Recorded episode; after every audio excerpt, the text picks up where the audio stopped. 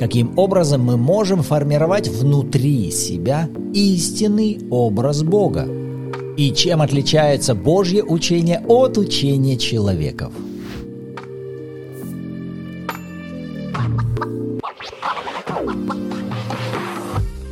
Доброе утро, добрый день или добрый вечер всем любящим Бога и Его Слово.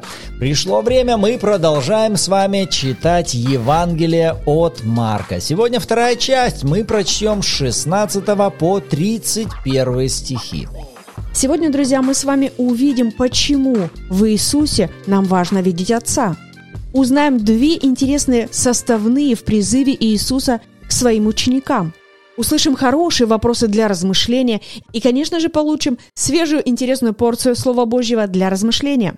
А те из вас, кто дослушает этот выпуск до конца, вы сможете полностью увидеть ответы на те вопросы, которые мы озвучили в начале. Вы на канале Арим, с вами Руслан и Ирина Андреевы, и это подкаст «Библия. Читаем вместе».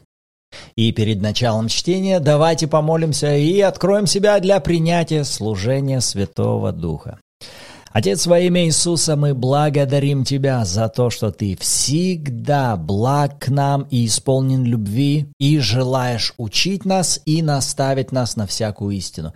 Мы принимаем служение Святого Духа, и мы открываем себя для того, чтобы Ты говорил с нами через Твое Слово, когда мы будем читать и размышлять над Твоими истинами.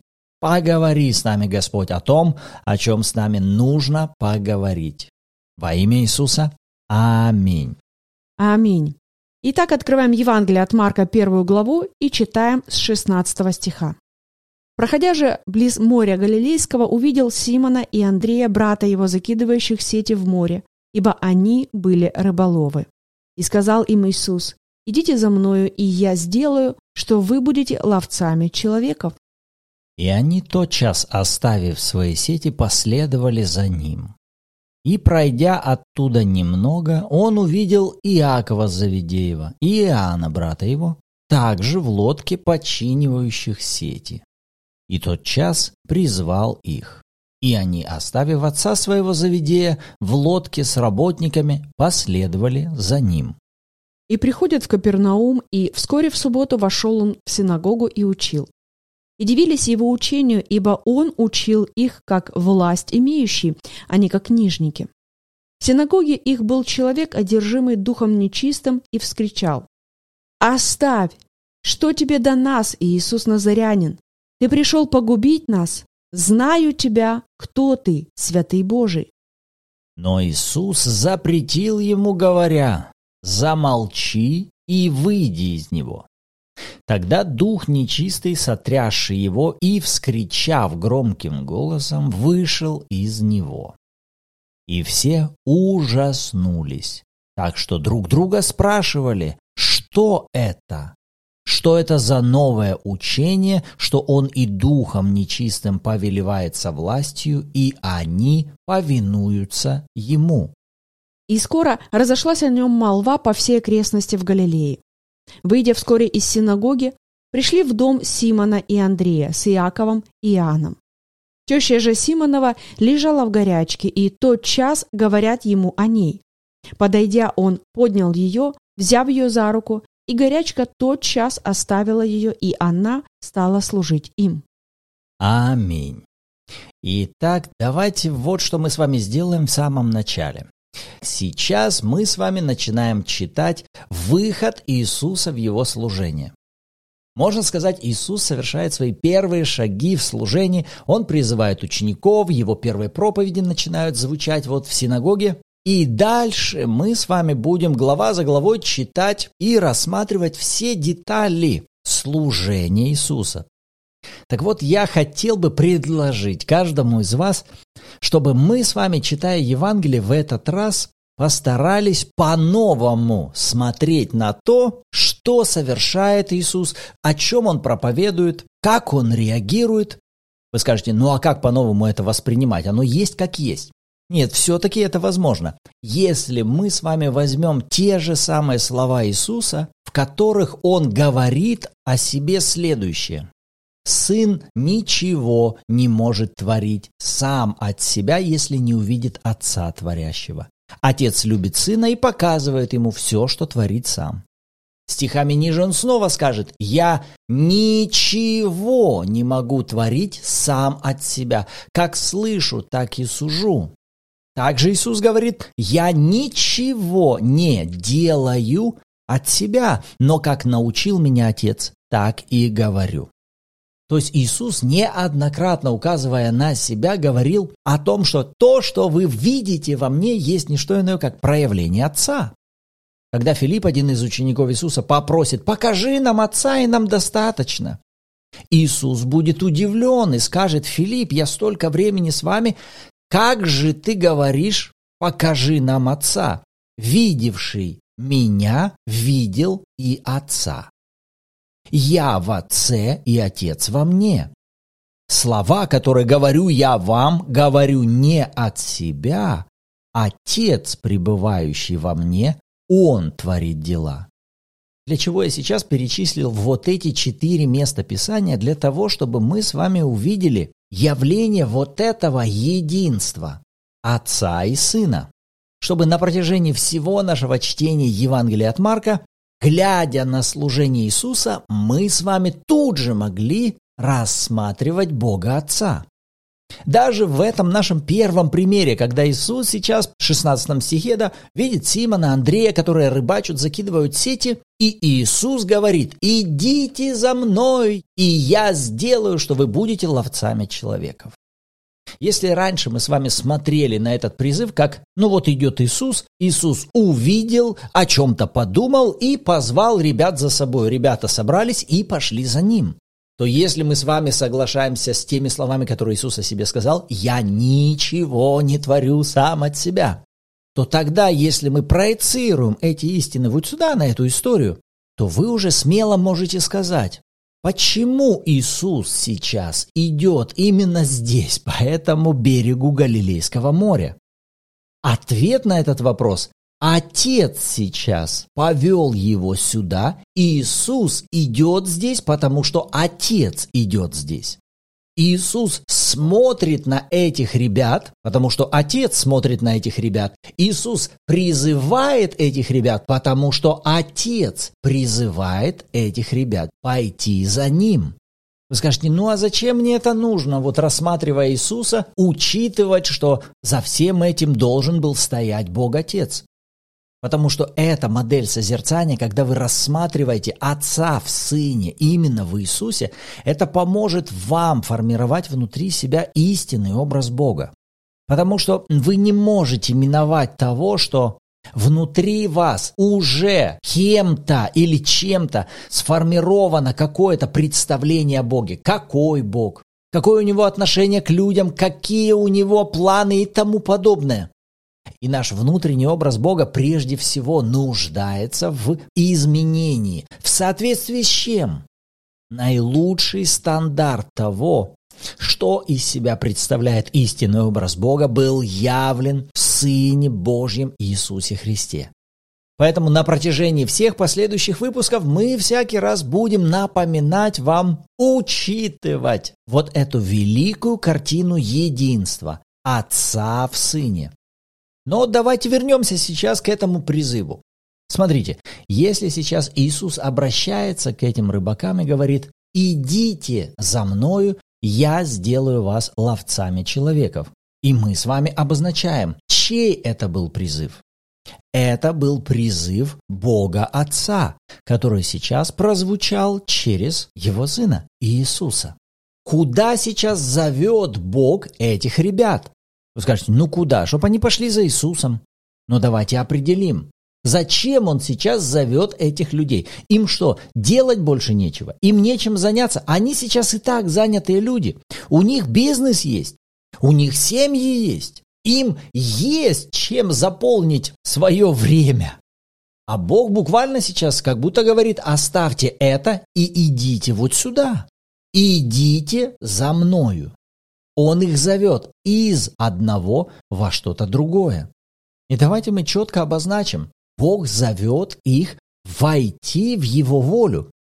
Какой бы призыв Бога мы с вами не услышали, он всегда будет связан с тем, что Бог зовет человека в направлении к своей воле. Вы скажете, а к чему они были призваны? Они изначально были призваны. Их миссия, их служение было Богом определено как служение апостолов Агнца. Да, есть вот такой статус, вы можете прочесть об этом в книге Откровения 21 главе. Стена города имеет 12 оснований, на них имена 12 апостолов Агнца. Когда этот статус был определен для этих людей? Этот статус был определен еще прежде создания мира. Бог определил этих людей для того, чтобы они были в окружении Иисуса. Можно сказать, ближайшим окружением, ближайшими друзьями Иисуса. Первыми, кто возьмут послание из уст Иисуса и затем понесут его дальше. Это была совершенная воля Божья об этих людях. Но сейчас эти люди находятся не в воле Божьей. Воля Божья о них – быть рядом с Иисусом. И в этом призыве Иисуса также есть замечательная, потрясающая истина, которую многие христиане забывают. Смотрите, здесь две части. Иисус говорит, идите за мной, и я сделаю, что вы будете ловцами человеков. Вроде бы короткий призыв, но в нем можно увидеть часть, которую должны выполнить те, кто принимают этот призыв, а вторая часть, которую обещает выполнить тот, кто призывает. В отношении призванных, что им нужно делать? Им нужно идти за Господом. А Бог со своей стороны обещает, я сделаю так, что вы будете ловцами человеков.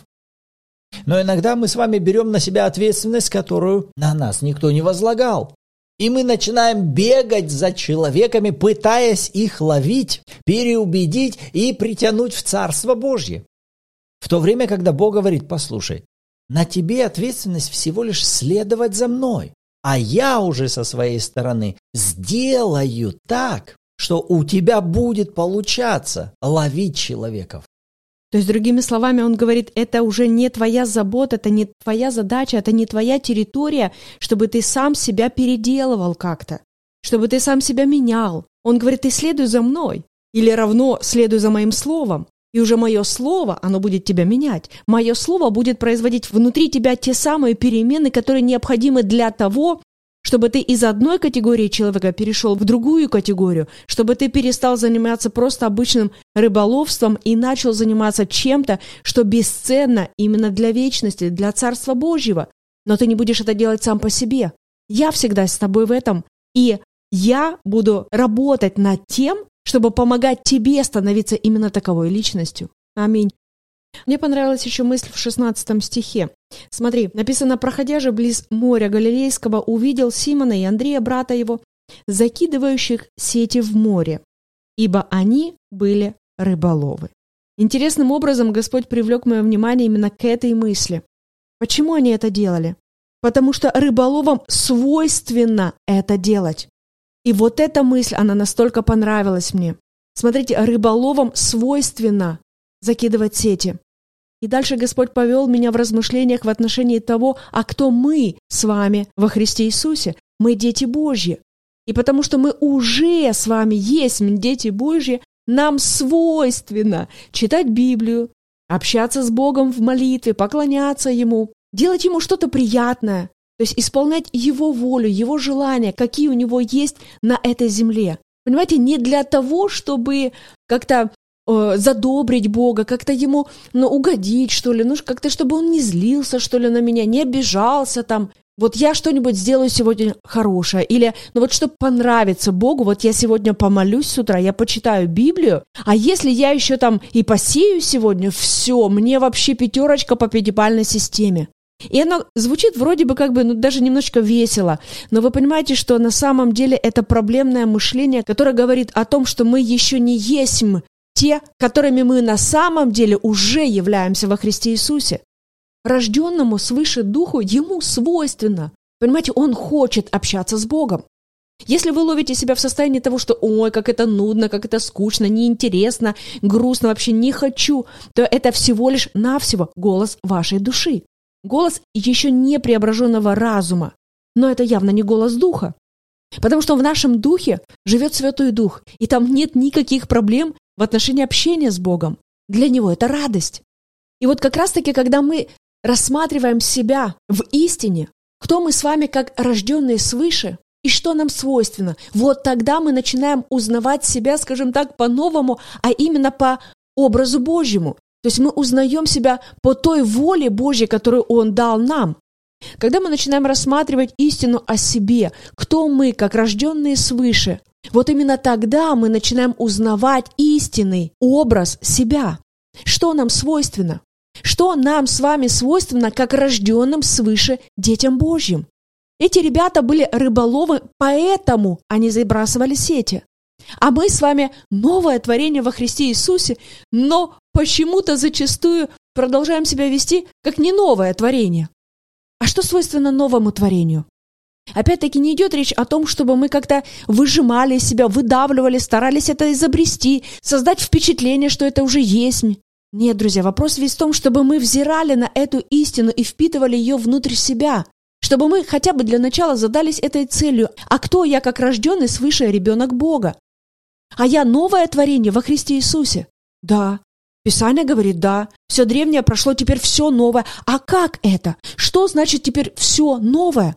Уделите этому внимание. Придите к Богу с вопросом, Бог, а как это?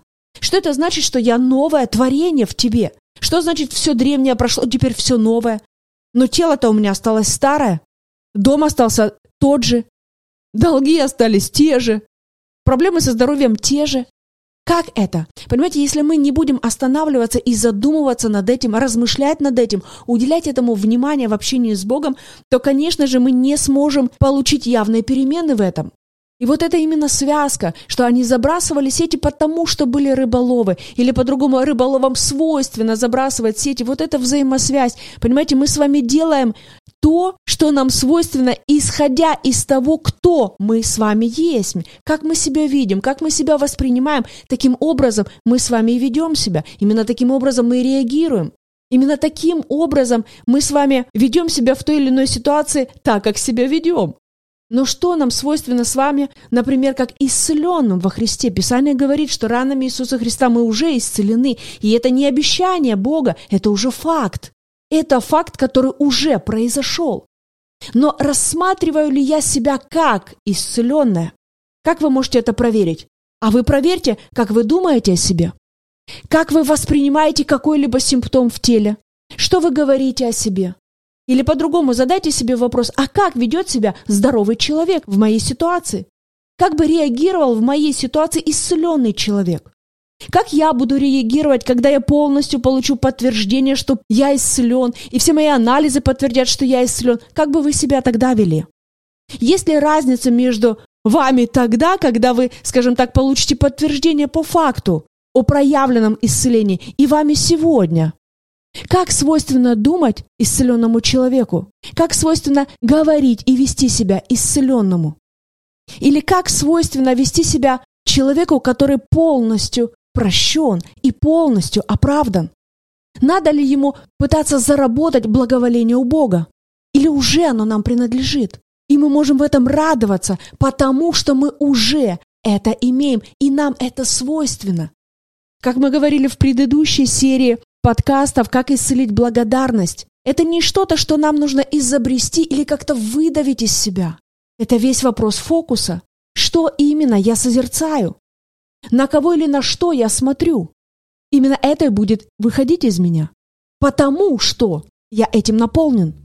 Потому что, возвращаясь к тематике исцеления, исцеленному, здоровому человеку, ему свойственно говорить о себе, что он здоров, что он исцелен.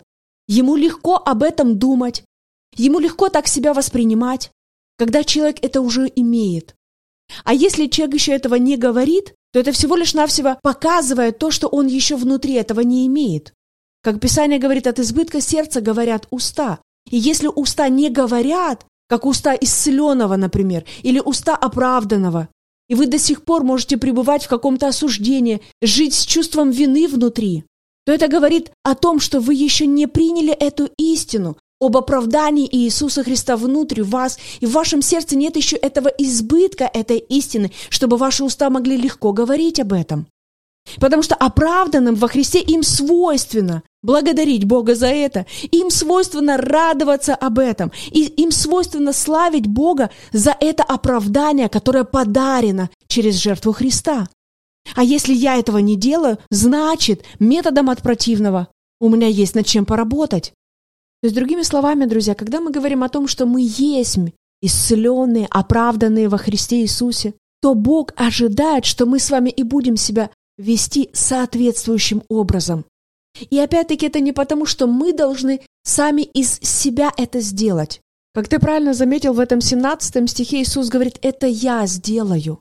Но наша задача идти за Ним, следовать за Ним, то есть следовать за Его истиной, чтобы эта истина преображала нас, и мы с вами начинали вести себя, реагировать, говорить, поступать в соответствии с этой истиной. А если вам еще сложно воспринимать себя должным образом и вести себя соответственно новому творению, то тогда добро пожаловать на курс идентичности самооценка, который у нас будет вот в ближайшем будущем. Как раз воспользуйтесь этим моментом. Да, кстати, он у нас будет буквально через две недели. И в этот раз, в этом интенсиве, мы приготовили для вас нечто особенно интересный практический шаг, который поможет погружаться в истину. Поэтому добро пожаловать. Все ссылки вы найдете в описании под этим видео. А сейчас давайте продолжим, потому что у нас еще потрясающая история в синагоге с 21 стиха. Я не могу ее не озвучить, потому что в этот раз читаем «Меня привлек 22 стих». Вот этой фразой «Он учил их не как учили в этой же синагоге книжники и фарисеи». То есть сейчас Иисус приходит в синагогу, в которой учение прежде звучало. Можно сказать, его было предостаточно. В каждой синагоге постоянно звучало учение. Книжники и фарисеи постоянно учили, учили, учили. Но Иисус сейчас приходит, и Он также учит. В чем же разница? А разница в эффективности одного и другого вида учения.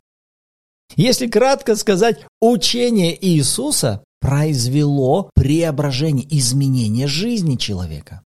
Потому что если мы сейчас смотрим на вот этого человека одержимого, который сейчас получает освобождение в этой синагоге, я больше склоняюсь, что это был член этой синагоги, который постоянно приходил в синагогу.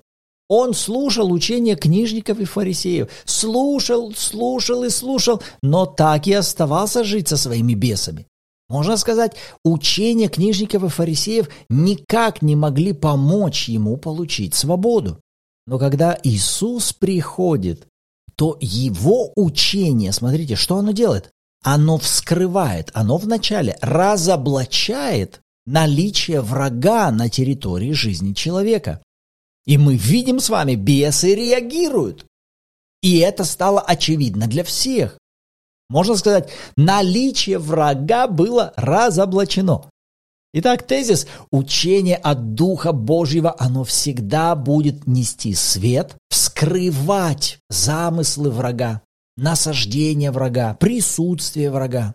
И учение от Духа Божьего, оно будет производить преображение жизни человека. Другая особенность учения Иисуса, мы видим, что оно вначале не было комфортным.